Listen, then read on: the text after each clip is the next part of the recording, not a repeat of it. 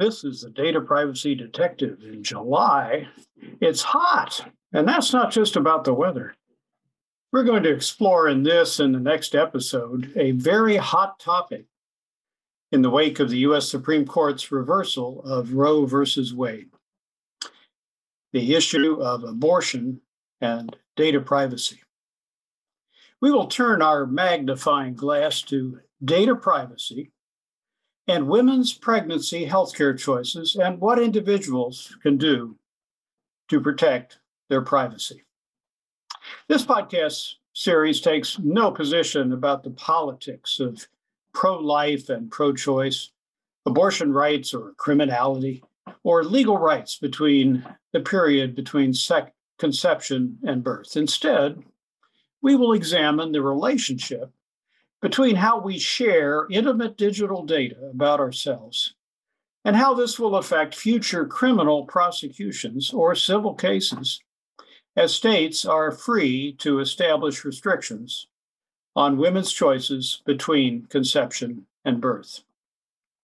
Let's consider first what data we create and share about pregnancy and its consequences, and how this data gets collected, stored, shared, and used by others, including government prosecutors. One meaning of privacy is the right to be left alone, including the right to be free from governmental intrusion or imprisonment without good reason and due process. If terminating a pregnancy is considered a crime under the laws of a state, prosecutors will bring criminal charges against those suspected of such crimes. This will include proceedings against medical professionals, pregnant women and their loved ones, persons who assist in a woman's decision whether to terminate a pregnancy, and others, depending on state law now that the U.S. Supreme Court has decided to leave the definition of pregnancy related crimes to the states. Digital data, digital data will become prime evidence in such matters. What data are we talking about? Well, here's a partial list of what prosecutors will seek if they investigate or prosecute people for violating state laws about abortion communications. Very private communications by text message, phone that's recorded, email, or other means of communication. For example, if a woman tells another person she's been raped and doesn't want to continue an involuntary pregnancy that results from that, a text exchange about that can be used by prosecutors as evidence of motive to commit a premeditated premature termination of birth. Visits to clinics and professionals providing women's health care. Through location data on smartphones and other sources, prosecutors will seek records about these visits. Fertility apps. They are used most commonly by women trying to get pregnant or trying to avoid it. The information from these apps become uh, becomes a digital diary of sexual activity, birth control methods, and conception attempts. Such data can become evidence in a criminal trial if pregnancy is terminated. Website visits to sites offering uh, abortion and women's healthcare services, uh, abortion uh, pharmaceuticals that uh, in, in, induce uh, the end of pre- pregnancy, with or without a prescription. Payment history what a woman or a couple pays for anything that might induce an abortion. The list goes on of what data becomes could become evidence uh, in a later matter. And this isn't theoretical. Digital data is information that is bought and sold. Don't think that the holders of your information protect it from disclosure. In a 2018 New York Times investigation, a woman's one hour visit to a Planned Parenthood clinic in New Jersey was obtained for $160 from a data broker who sold a list of all reports from phone records about who visited that clinic during a given week. No current law prevents such data broker gathering and sales of such information. In a 2017 criminal prosecution of a Mississippi mother of three who was charged with killing a newborn, who may have been stillborn, 35 months after conception, the prosecution used evidence to convict her that included her web searches for uh, abortion related uh, pills, though there was no proof she had purchased or used them. In a 2015 conviction of an Indiana woman, perhaps the first to be found guilty of feticide, the prosecution offered emails with a friend that she had uh, issued that talked of available pills that could induce an abortion, and a printout of website visits to pharmaceutical providers, including one that offered sales of abortion pills without a prescription. The woman was sentenced to 20 years in prison, though the conviction was overturned on appeal. The Polish government, where abortion laws are extremely strict, created a central database called the Pregnancy Register, where pregnancy information is kept as a public resource and can be used later to prosecute those criminally liable under Polish law for terminating a pregnancy. Unlike oral communications, any data communicated or recorded about an individual should really be considered permanent. A trace we leave behind of what we do, even of what we think or consider. The Texas statute that offers $10,000 bounties to persons who sue anyone who aids or abets an abortion in violation of Texas law encourages private individuals to commission dragnet searches for pregnant Texas women who consider their options and of communications with anyone else who assists women in dealing with their situation.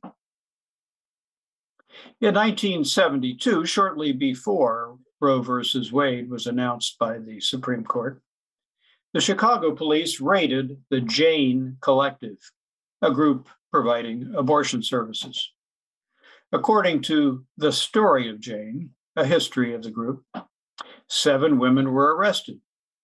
Two had index cards with patient names and addresses. The other five ripped and ate bits of the index cards while in the police van to destroy the information. But the day of index cards is over. Digital data isn't edible, and it's improbable that it can ever truly be deleted. Instead, it gets collected, processed, stored, and shared in many ways. Data brokers buy and resell information and can sell it to prosecutors or Texas bounty hunters. Now, we should all agree that personal data about the fertility of a woman and her options in dealing with pregnancy, whether it occurred involuntarily or not, and whether it's sought or involuntarily uh, sought, is, is highly personal and sensitive information. Its privacy should be guarded, or at least those whose privacy uh, is involved should be able to guard it from unwarranted sharing and use. So, how can an individual safeguard one's pregnancy related information? Well, the choices are generally the same as those available to everyone to protect all the information about ourselves we don't care to be made public, or that might be used in some future matter by government or uh, individuals adverse to us. So here's a list of ideas about how you can protect your highly personal healthcare data. First, don't create digital data in the first place. If you want to talk with someone about a highly personal, sensitive matter, do it orally in a non recorded setting.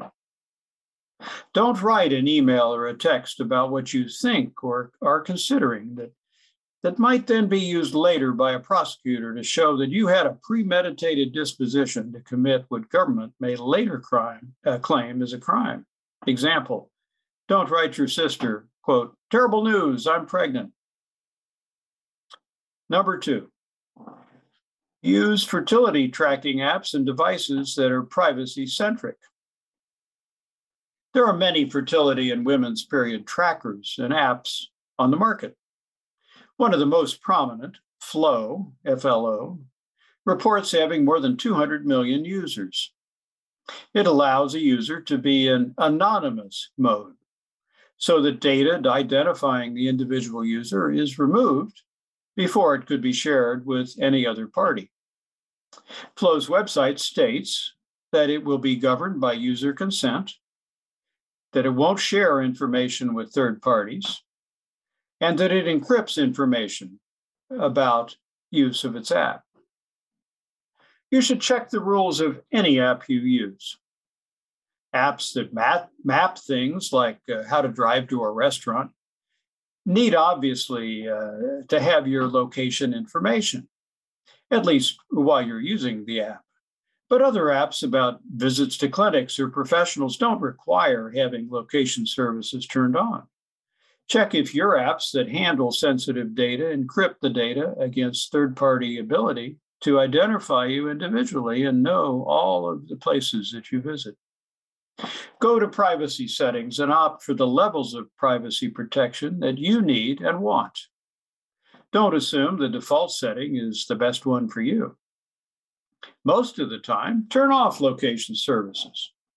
You don't need them for most apps. And set it to only while using when you turn on location services. And don't use it when you're trying to find out how to get to a place where you don't really want anyone else to know about it. Number three, it's not only healthcare specific apps that carry sensitive data. Prosecutors and civil attorneys look for, quote, documents, close quote, first, and that's broadly defined. It includes emails, uh, written things of any kind uh, that, that exist out there in digital form or hard copy form. Usually, someone seeking such information simply sends a subpoena that they issue without a judge's involvement. Now, there's nothing you can do to eliminate forever past email messages. But you can ask that past messages be deleted to the extent the provider and the system of which you are a part allows deletion. And for your personal information, that should be for you to decide. Be aware of the automatic delete feature that is coming into prominence.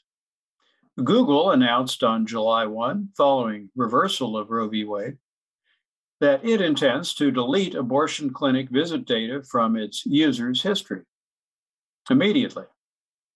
The Google announcement, through the blog post of a senior vice president, said the new policy will apply to visits to fertility clinics, domestic violence shelters, addiction treatment facilities, and other sensitive locations. If you use other search engines, well, consider not doing that anymore unless they follow suit in at least this respect. Include privacy protection as a priority when you choose your search engine and your browser.